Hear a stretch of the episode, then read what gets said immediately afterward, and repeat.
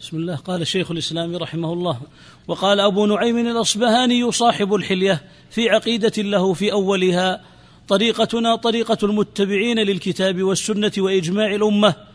قال فمما اعتقدوه أن الأحاديث التي تثبت عن النبي صلى الله عليه وسلم في العرش واستواء الله يقولون بها ويثبتونها من غير تكييف ولا تمثيل ولا تشبيه وأن الله بائن من خلقه والخلق بائنون منه لا يحل فيهم ولا يمتزج بهم وهو مستو على عرشه في سمائه دون أرضه وخلقه. نعم الكلام الأول واضح لكن في آخره يقول لا يحل فيهم ولا يمتزج بهم.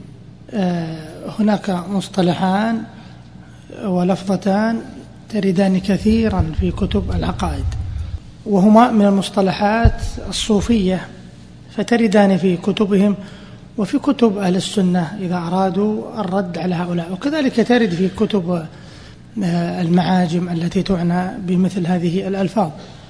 وهذان المصطلحان هما الحلول والاتحاد. سيمر بنا أكثر من مرة لكن إذا انتهينا منه الآن نمره كما جاء إذا مر إن شاء الله حتى لا نطيل فيه. وأيضا هذان المصطلحان يحتاجان إلى وقفة لأن قد يلبس بعض الناس يظن أنهما مترادفان وأن الحلول هو الاتحاد والاتحاد هو الحلول.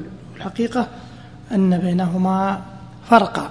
طيب معنى الحلول كلمة الحلول. الحلول في اللغة يطلق على عدة معاني يعني يطلق على النزول ويطلق على الوجوب ويطلق على البلوغ يعني هذه من معانيه.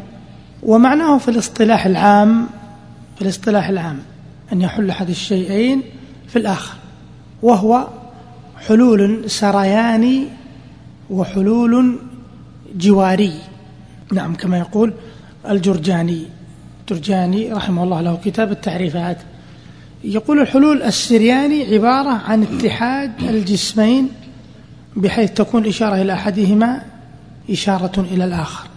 كحلول ماء الورد في الورد فيسمى الساري حالا والمسري فيه محلا. والحلول الجواري عبارة عن كون أحد الجسمين ظرفا للآخر كحلول الماء في الكوز الكوز يعني الكأس. إذا هذا هو الحلول إثبات لوجودين وحلول أحدهما في الآخر. الحلول إثبات لوجودين. شوف حلول الماء في الكأس الماء والكأس. الماء حل في الكأس يعني نزل فيه. وإذا وش نقول؟ نقول عندنا ماء وعندنا كأس. هذا الحلول. بيجينا الاتحاد يختلف. طيب ماذا يراد منه باصطلاح القائلين به من الصوفية وغيرهم؟ وش يريدون بالحلول؟ يريدون حلول الله يريدون بمعناه أنه حلول الله عز وجل في مخلوقاته أو في بعض مخلوقاته. انتبهوا للتعريف لأنه يشتمل على نوعين. سيأتينا من أنواعه الحلول الخاص والثاني الحلول العام. التعريف يشملهما إذا باصطلاح القائلين به يقولون؟ يقولون الحلول هو حلول الله عز وجل في مخلوقاته أو في بعض مخلوقاته. هذا هو معنى الحلول. وهو على قسمين كما سيأتي. نأتي للاتحاد. الاتحاد ما معناه في الأصل؟ معناه كون الشيئين شيئا واحدا. يعني مثلا شركتان هذه لها اسم وهذا الاسم اتحدا وصار شركة واحدة. مثلا إذا الاتحاد كما يقول الجرجاني هو امتزاج الشيئين واختلاطهما حتى يصير شيئا واحدا. لاحظوا الحلول؟ شيئان الماء حل في الكوز. فعندنا كوز وعندنا ماء. هذا شو يسمى؟ هذا يسمى حلولا. طيب أما الاتحاد فهو امتزاج الشيئين واختلاطهما حتى يصير شيئا واحدا. طيب ما معناه باصطلاح القائلين به معناه اتحاد الله عز وجل بمخلوقاته أو ببعض مخلوقاته. اتحاد الله عز وجل بمخلوقاته أو ببعض مخلوقاته. نفس الشيء هذا في حلول عام وخاص. أو بعبارة أخرى اعتقاد أن وجود الكائنات أو بعضها هو عين وجود الله عز وجل. هذا هو إيش؟ هذا الاتحاد.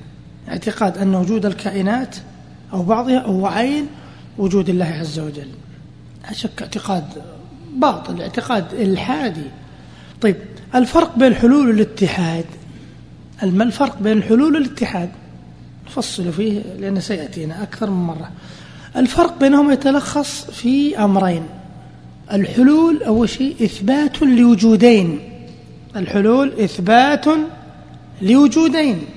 بخلاف الاتحاد فهو إثبات لوجود واحد. الفرق الثاني أن الحلول يقبل الانفصال. أما الاتحاد فلا يقبل الانفصال. ولهذا فإن القائلين بالحلول غير القائلين بالاتحاد. نأخذ أمثلة على ذلك. أمثلة على ذلك هناك أمثلة, أمثلة كثيرة. يعني مثل السكر إذا وضعته في الماء دون تحريك الماء السكر في آخر الكأس في الماء مثلا. لم تحركه في سكر وفيه ماء. السكر حل في الماء. حلول الاتحاد هذا؟ حلول. طيب لو حركت السكر وذاب اتحد في الماء. خلاص صار شيئا واحدا. إذا إذا حركته وذاب فهو اتحاد. طالما أنه موجود فيه, فيه ماء وفيه سكر. طيب هذا مثال. لماذا صار اتحادا لأنه لا يقبل أن ينفصل مرة أخرى.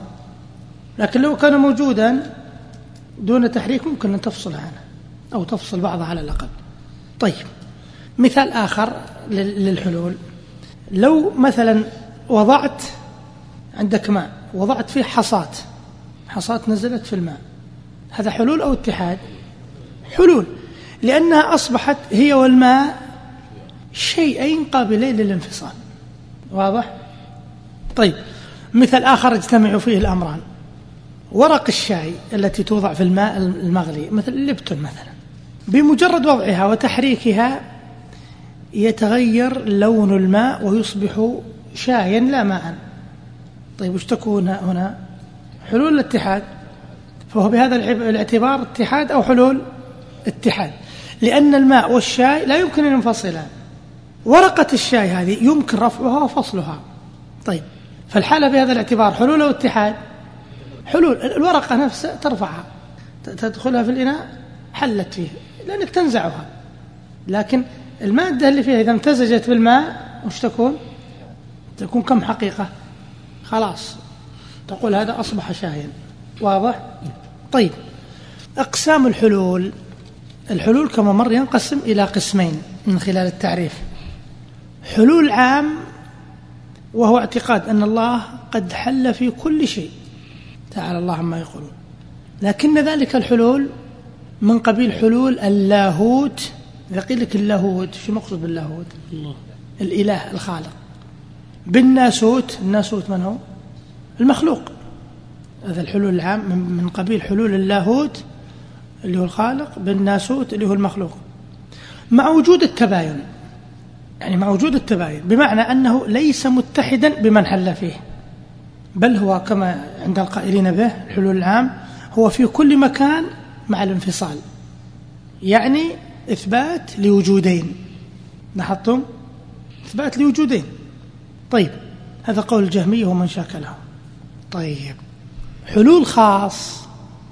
قالوا هو اعتقاد أن الله عز وجل قد حل في بعض مخلوقاته وذلك كاعتقاد بعض فرق النصارى أن اللاهوت وهو الله عز وجل حل بالناسوت وهو عيسى عليه السلام وأن عيسى له طبيعتان لاهوتية لما كان يتكلم بالوحي. ويبرئ الأكمه والأبرص. وناسوتية عندما صلب ووضع الشوك على رأسه كما يقول النصارى إلى غير ذلك. لا صلب ولا طيب هذا واضح. كذلك اعتقاد ولاة الرافضة. مثلا كالنصيرية يعتقدون أن الله عز وجل حل في علي رضي الله عنه وأنه هو الإله حيث حلت فيه الألوهية وذلك من عقائدهم الأساسية. يقولون الألوهية حلت فيه. فعلي له طبيعتان لاهوتية وناسوتية ولهذا شوف هذا من أعجب العجب.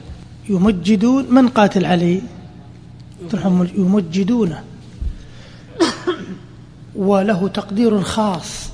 إذا أحببت شخصا وقتله شخص ما تطيق تراه. لا هذا يمجد ويكرم. إذا عرف السبب بطل العجب مفارقة عجيبة. يحبون ابن ملجم مع أنه قاتل علي الذي يؤلهونه ويعبدونه من دون الله. الجواب ما السبب؟ أنهم يزعمون أنه خلص اللاهوت من الناسوت وبذلك تخلص اللاهوت من ظلمة الجسد وكدرته إذا تمحض للاهوتية وتخلص من الناسوتية. طيب وش هالإله اللي خلصه عبد الرحمن بن ملجم هذا؟ ولكن أول شرط من شروط الخرافة أن تلغي عقلك. لا يقدرون ابن ملجم لأنه يقولون خلص اللاهوت من الناسوت طيب وكذلك الحال بالنسبة للدروز أيضا. القائلين بألوهية الحاكم بأمر الله. يعتقدون أن له حقيقة لاهوتية. يقول لا تدرك لا بالحواس. طبعا الحقيقة الناسوتية صورته بشرية.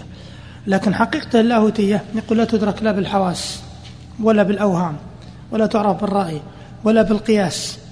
كلام يعني فاضي. يرون أن الناسوت لا ينفصل عن اللاهوت. وذلك يقولون أن الحجاب هو المحجوب والمحجوب هو الحجاب. فالناسوت في اللاهوت مثل الخط في المعنى. طيب وكذلك اعتقاد بعض الصوفية يعتقدون أن الله عز وجل قد حل في بعض مشايخهم مثل يقول ما في الجبة إلا الله.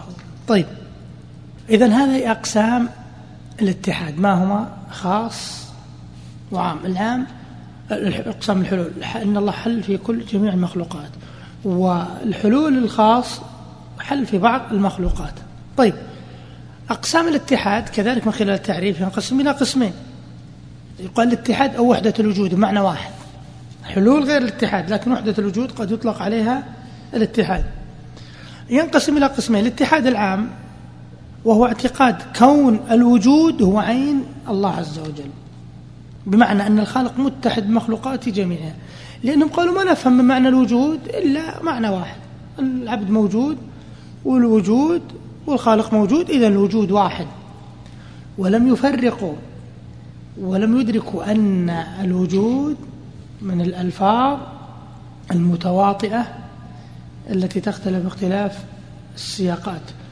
الوجود له ثلاث حالات وجود مطلق وجود ضد العدم. وجود الله عز وجل تميز. لم يسبق بعدم ولا ينتهي بفناء. وجود المخلوق تميز. مسبوق بعدم وينتهي بفناء. طيب إذا هذا هو الاتحاد العام. وهذا هو معنى وحدة الوجود. والقائلون به يسمون الاتحادية. يسمون أهل وحدة الوجود. كابن الفارض وابن عربي وغيرهما.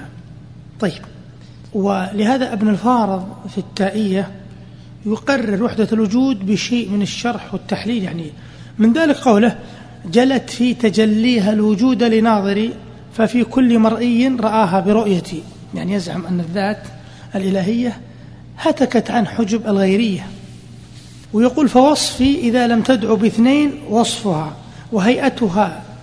إذ واحد نحن هيئتي. إلى أن يقول فإن دعيت كنت كنت المجيب وإن أكن منادا أجابت من دعاني ولبتي. يعني الحقيقة واحدة. وكل الجهات الست نحوي توجهت بما تم من نسك وحج وعمرة توجهت لي. يقول هي حلت بي اتحدت بي.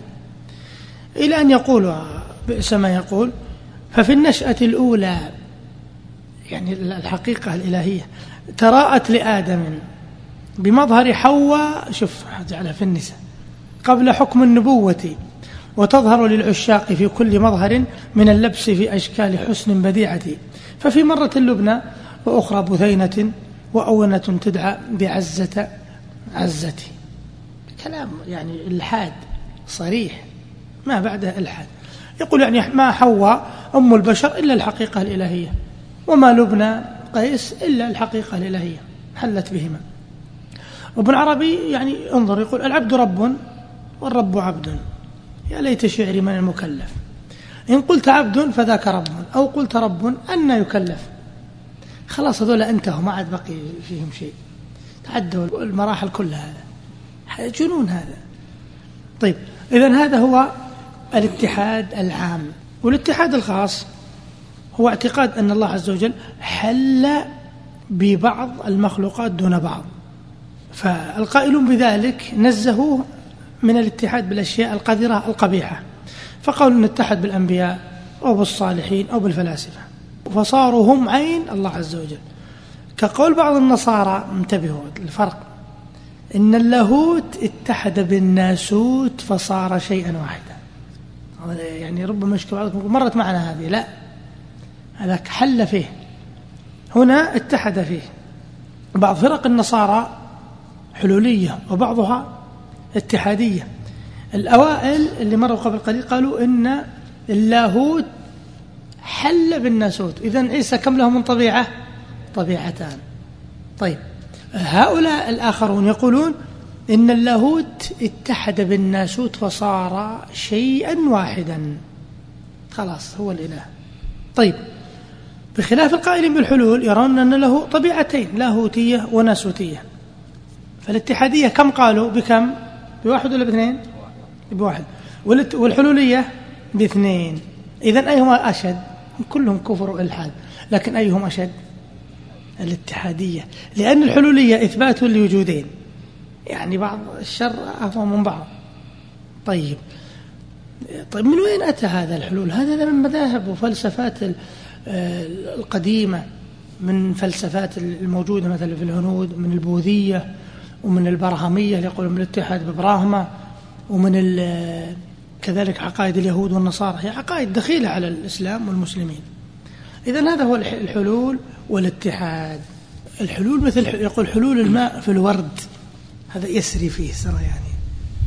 والحلول الثاني الجواري الماء حل مجاور له. الحلول ماء يمشي في الورد هذا. هذا ماء ورد. لو تعصر طلع الماء منه. لكن هذا صار شيء واحد. هذاك مثال يعني هذاك بالاصطلاح العام مو بالاصطلاح الخاص الاصطلاح الوضعي. وقال الحافظ أبو نعيم في كتاب محجة الواثقين ومدرجة الوامقين تأليفه. الموامقين المحبين يعني نعم. وأجمعوا أن الله فوق سماواته عال على عرشه مستو عليه. لا مستول عليه كما تقول الجهمية أنه بكل مكان خلافا لما نزل في كتابه.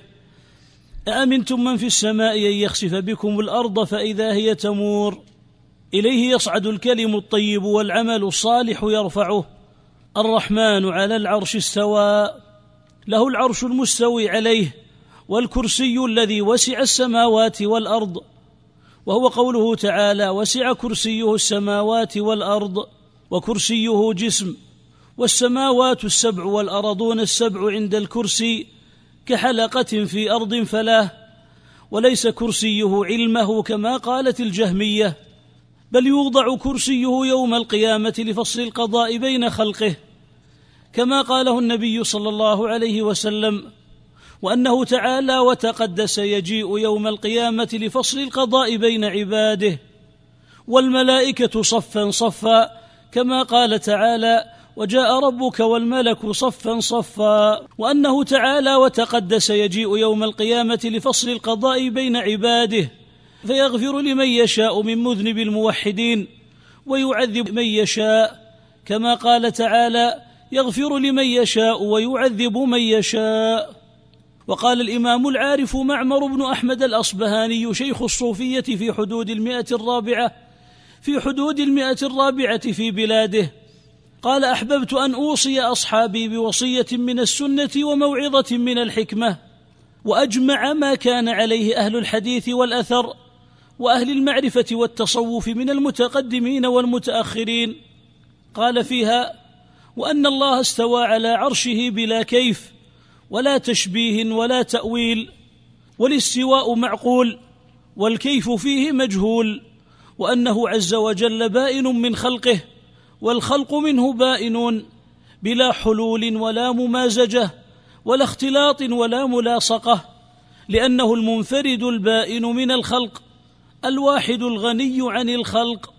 واضح بلا حلول ولا ممازجة لكن قوله ولا ملاصقة يعني قد يعني تلبس هذه الكلمة. إذا أراد بالملاصقة ما لم يرد منها فهذا صحيح أما الملاصقة به بجسم فهذا يحتاج إلى نظر والأشبه عدم جوازه لأن الله عز وجل غرس جنة عدن بيده وكتب التوراة بيده وخلق آدم بيده وهذا يدل على بقاء هذه الأشياء على ظاهرها.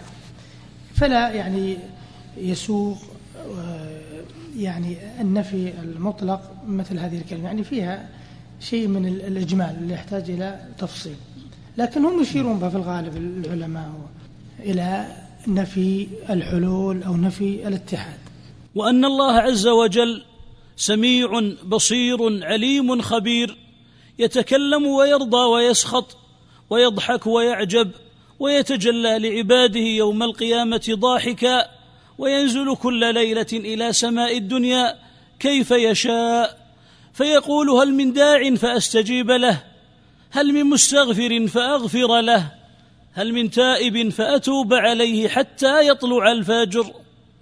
ونزول الرب إلى السماء بلا كيف ولا تشبيه ولا تأويل فمن أنكر النزول أو تأول فهو مبتدع ضال. وسائر الصفوة من العارفين على هذا. وقال الشيخ الإمام أبو بكر أحمد بن محمد بن هارون الخلال في كتاب السنة.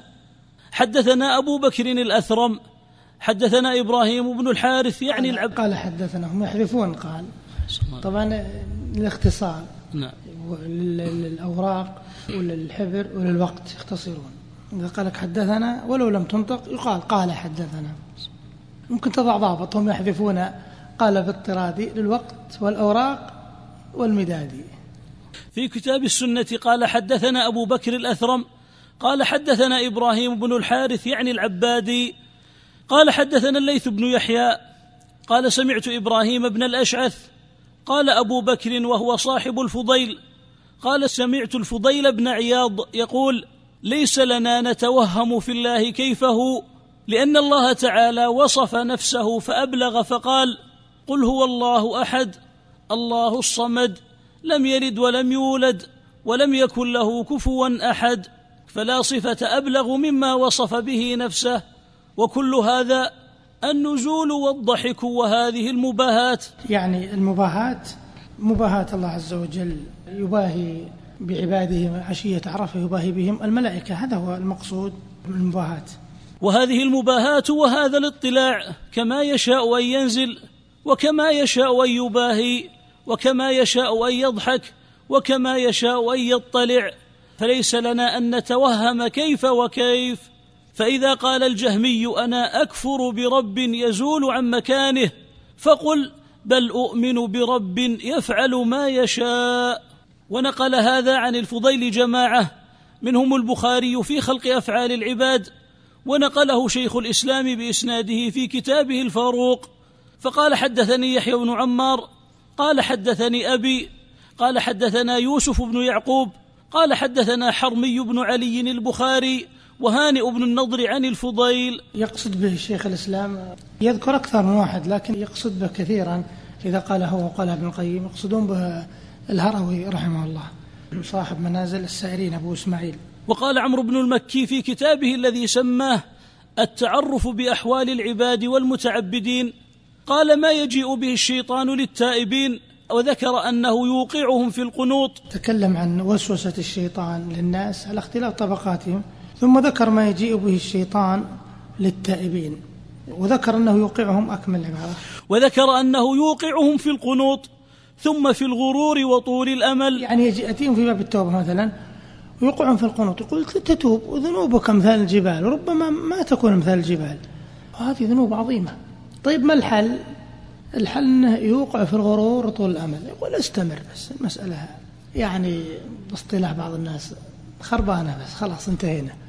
والله عز وجل يقول قل يا عبادي الذين أسرفوا على أنفسهم لا تقنطوا من رحمة الله. وليس معنى إذا تاب الإنسان إنه يكون معصوما. قد يتوب, يتوب ويرجع ثانية. إذا تاب قبلت توبته. وإذا أذنب يكون عليه إثم الذنب الجديد وهكذا. فتجده يوقع في القنوط. ولا يقول خلاص إذا كان القدوم على كريم فكثر ما استطعت من الخطايا. أبدا الأمر سهل. الله غفور رحيم.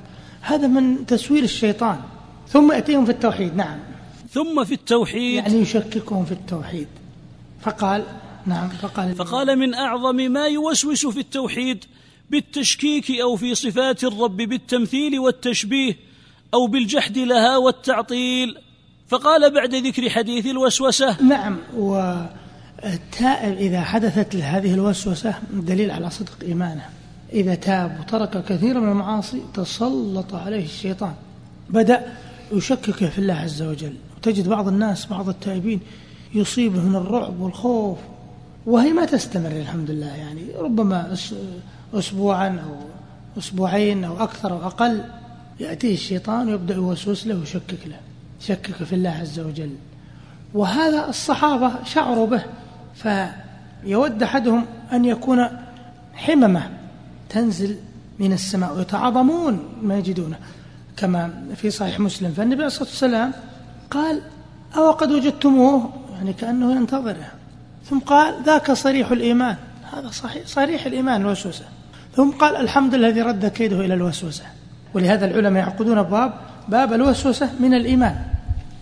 يعني في كثير من كتب السنة يعقدون مثل هذا الباب. واستعظام الكلام هذا آه، لا يكون إلا لمن استكمل الإيمان. لكن ما الذي على الإنسان عليه؟ أن يستعيذ بالله من الشيطان الرجيم وأن يستمر على العمل وأن لا يسترسل مع هذه الوساوس. نعم وش يقول؟ أعلم. واعلم رحمك الله تعالى أن كل ما توهمه قلبك أو سنح في مجاري فكرك أو خطر في معارضات قلبك من حسن أو بهاء أو ضياء أو إشراق أو جمال أو شبح مائل أو شخص متمثل فالله تعالى بغير ذلك بل هو تعالى أعظم وأجل وأكبر. ألا تسمع إلى قوله تعالى ليس كمثله شيء؟ نعم. لماذا يقول إن الله أعظم وأجل وأكبر؟ لأن المعارف ولأن كسب المعارف ومعرفة الأشياء لا يكون إلا في رؤية الشيء أو في رؤية مثيله أو ما يقاس عليه. فإذا لم يكن هناك رؤية للشيء أو رؤية مثيل له أو ما يقاس عليه فإن الصورة لا تأتي في الذهن. وإن أتت فمن نسج الخيال.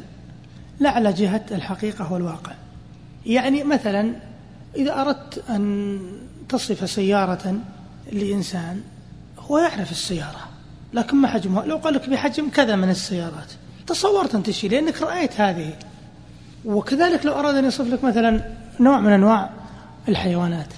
مثلا قال لك حيوان اللامة. ما تدري وش اللامة. أو قال لك اللامة هكذا. وش اللامة؟ حشرة حيوان سيارة. قال لك لا حيوان. فيها شبه من الحمار وشبه من الفرس وفيها شبه كذا من البعير. هي أكبر مثلا بقليل من الحمار وأطول آه، كذا من الحصان ورقبته بدأت تتصور. لأنك رأيت مثل هذا الشيء وبدأت تقيس عليه. لكن يقول إذا خطر لك أي شيء بالنسبة لله عز وجل فالله أكبر وأجل. لأنك لم تره ولم تر مثيله ولا ما يقاس عليه. وقوله ولم يكن له كفوا أحد أي لا شبيه ولا نظير. تقول رأيت قاض وزيد. أي لا شبيه ولا نظير ولا مساو ولا مثل. أولم تعلم أنه تعالى لما تجلى للجبل تدكدك لعظم هيبته وشامخ سلطانه. يعني تهدم. نعم لما تجلى الجبل كما في خبر موسى عليه السلام. فكما لا يتجلى لشيء إلا اندك كذلك لا توهمه أحد إلا هلك. فرد بما بين الله في كتابه من نفيه عن نفسه التشبيه والمثل والنظير والكفء فإن اعتصمت به وامتنعت منه أتاك من قبل التعطيل لصفات الرب. اعتصمت به بمن؟ بالله عز وجل. طيب وامتنعت منه. ها؟ ربما ها؟ أو من الشيطان امتنعت من الشيطان. اعتصمت بالله امتنعت من الشيطان. فإن اعتصمت به وامتنعت منه أتاك من قبل التعطيل لصفات الرب تبارك وتعالى وتقدس في كتابه وسنة رسوله محمد صلى الله عليه وسلم فقال لك إذا كان موصوفا بكذا أو وصفته أوجب لك التشبيه فأكذبه يعني أوجب لك التشبيه هذا الوصف. نعم فأكذبه يعني أكذب الشيطان. إنما يريد أن يستزلك ويغويك ويدخلك في صفات الملحدين الزائغين الزائغين الجاحدين لصفة الرب تعالى. فاعلم رحمك الله تعالى أن الله واحد تعالى لا كالآحاد. فرد صمد لم يلد ولم يولد ولم يكن له كفوا أحد. إلى أن قال خلصت له الأسماء السنية فكانت واقعة في قديم الأزل بصدق الحقائق. الأزل ما هو الأزل؟ هو القدم الذي لا بداية له هذا هو الأزل أو هو استمرار الوجود في أزمنة مقدرة غير متناهية من جانب إيش؟ الماضي ولا المستقبل؟ الماضي. هذا الأزل. والأبد هو الدوام الذي لا نهاية له أو هو استمرار الوجود في أزمنة مقدرة غير متناهية من جانب المستقبل. لم يستحدث تعالى صفة كان منها خليا. أو اسما كان منه بريا تبارك وتعالى فكان هاديا سيهدي وخالقا سيخلق ورازقا سيرزق وغافرا سيغفر وفاعلا سيفعل.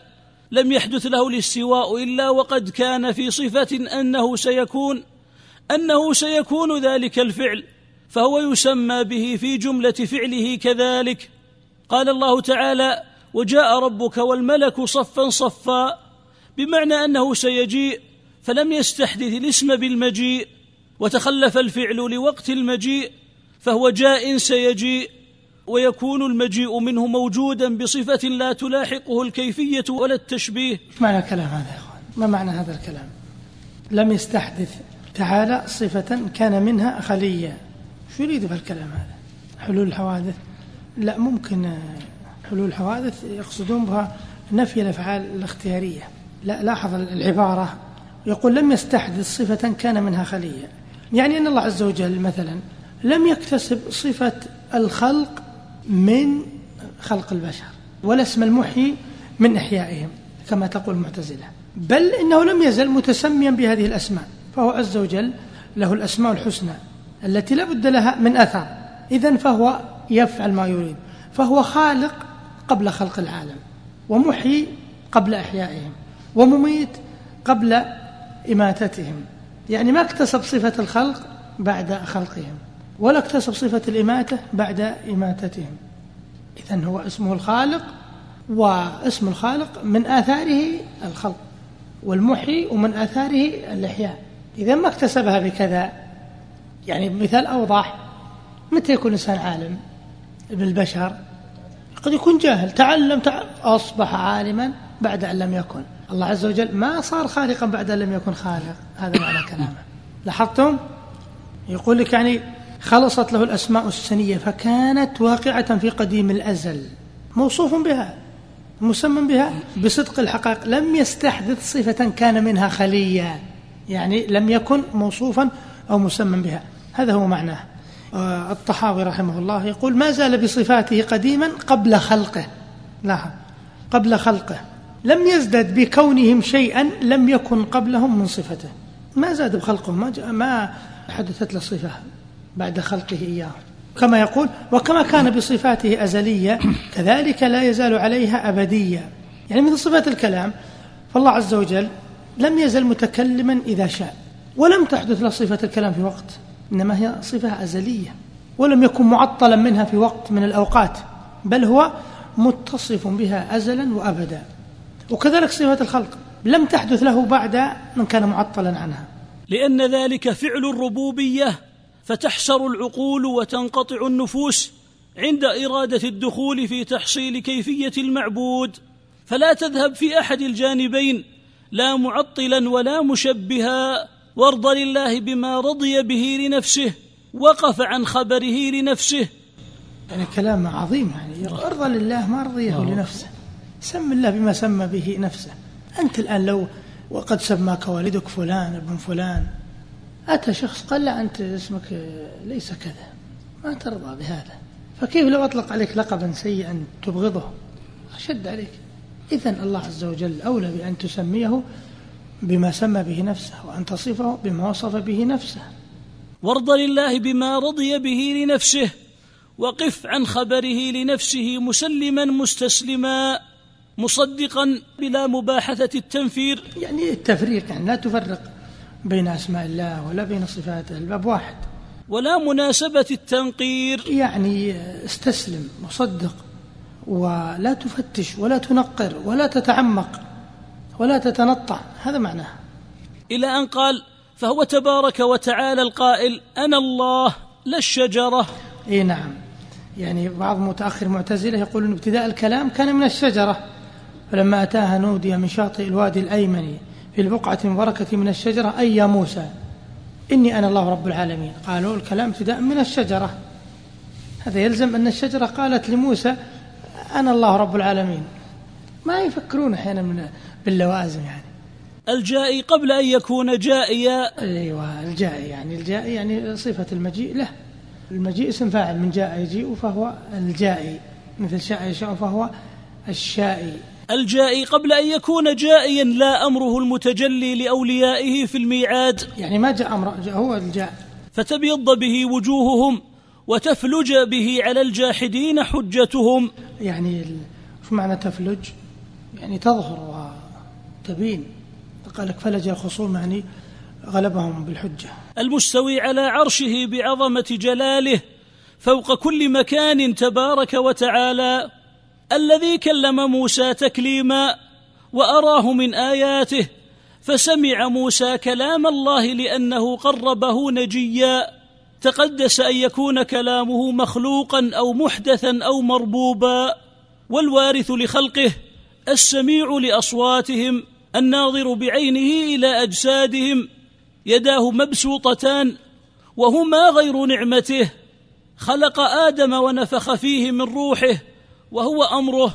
وش معنى وهو أمره؟ خلق آدم ونفخ فيه من روحه. وهو أمره أقصد يعني إن, إن, إن آدم إنه كما قال تعالى كن فيكون. فكان بأمر الله عز وجل. لكن آدم مش تميز به؟ بأن الله عز وجل خلقه بيده لا بقدرته. وهذا تشريف وتكريم لآدم. تعالى وتقدس أن يحل بجسم أو يمازج بجسم. أو يلاصق به تعالى عن ذلك علوا كبيرا. الشائي له المشيئة العالم له العلم الباسط يديه بالرحمة النازل كل ليلة إلى سماء الدنيا ليتقرب إليه خلقه بالعبادة وليرغبوا إليه بالوسيلة. القريب في قربه من حبل الوريد البعيد في علوه من كل مكان بعيد ولا يشبه بالناس. إلى أن قال إليه يصعد الكلم الطيب والعمل الصالح يرفعه. القائل أأمنتم من في السماء أن يخسف بكم الأرض فإذا هي تمور؟ أم أمنتم من في السماء أن يرسل عليكم حاصبا؟ تعالى وتقدس أن يكون في الأرض كما في السماء. جل عن ذلك علوا كبيرا. خلاص نبدأ الدرس القادم إن شاء الله من قول الحارث المحاسبي. آه هذا يسأل يقول بعض الصوفية يرون الآية إن الله يحول بين المرء وقلبه أن تدل على الحلول. لا, لا تدل على الحلول. وهناك في كتاب الفوائد ابن القيم في كلام جميل حول هذه الآية حول معناها ما رأيكم في من يؤمن بعلو الله على خلقه واستواءه على عرشه ولكنه لا يثبت الاستقرار آه، ولا يأخذ بتفسير ابن عباس الكرسي بأنه موضع قدمين. مع العلم أنه يقول عن الاكتفاء في العقيدة بألفاظ القرآن والسنة الصحيحة المرفوعة وعدم التفسير إلا عند الحاجة. هذه الحاجة. وذلك لدفع التعارض بين ما فيها تعارض أبدا. ما فيها تعارض. وكلام ابن عباس هذا له حكم الرفع والاستقرار هذا هذا تفسير السلف وهم أعلم بمقاصد القرآن. هل مفوض من الكلام لا شك. يقول كل من أهل الكلام والفلسفة قد حكم عقله. فما هو الفرق بينهما؟ الفرق أن المتكلمين أرادوا أن يوفقوا بين الشريعة وبين الفلسفة. وهؤلاء أصولهم أما الفلاسفة يختلفون في أصولهم. هؤلاء قالوا نحن نريد التوفيق. مر بنا الكلام بين الجمع بين أو وجه الشبه بين المنافقين وبين هؤلاء المتكلمين. كل واحد منهم يقول أريد إحسانا وتوفيقا. فالمتكلمون أخف من الفلاسفة. لا شك. فلاسفة مر بنا أنهم يدخلون في أهل التخييل يقولون نصوص المعاد والجنة والنار هذه رموز وأمثلة مضروبة لضبط العامة. أما هؤلاء فيؤولوا نصوص الصفات ما يكفرهم السلف على كل حال لأنهم أرادوا عندهم شبهة التنزيه. فرق بينهم لكن أصولهم مأخوذة من من أصول هؤلاء الفلاسفة. يقول هل هذا الفهم مني؟ العلم يقول إن الله يعلم ما تفعله المخلوقات. العلم يعلم آه، بخلقه ويعلم ما كان وما سيكون وما لم يكن لو كان كيف يكون. يعلم الموجود والمعدوم حتى والبصر كذلك. يبصر الله عز وجل حقيقة له عينين حقيقيتين والسمع كذلك يسمع كل شيء. هل يصح قول النزول لا يكون إلا للسماء الدنيا فالله عز وجل مستوى العرش ولا تحويه السماء إلا في النزول ولا غيره؟ لا نقف عند هذا. عند أن الله عز وجل ينزل والجمع بينهما أن النصوص جمعت بينهما والنصوص لا تجمع بين محال وأن الله عز وجل ليس كمثله شيء. هل وردت روايات أخرى النزول في السماء الدنيا؟ ينزل ربنا إلى سماء الدنيا أو إلى السماء الدنيا. نعم الحديث صحيح. صلى الله وسلم على نبينا محمد. تم تنزيل هذه المادة من موقع نداء الإسلام www.islam-call.com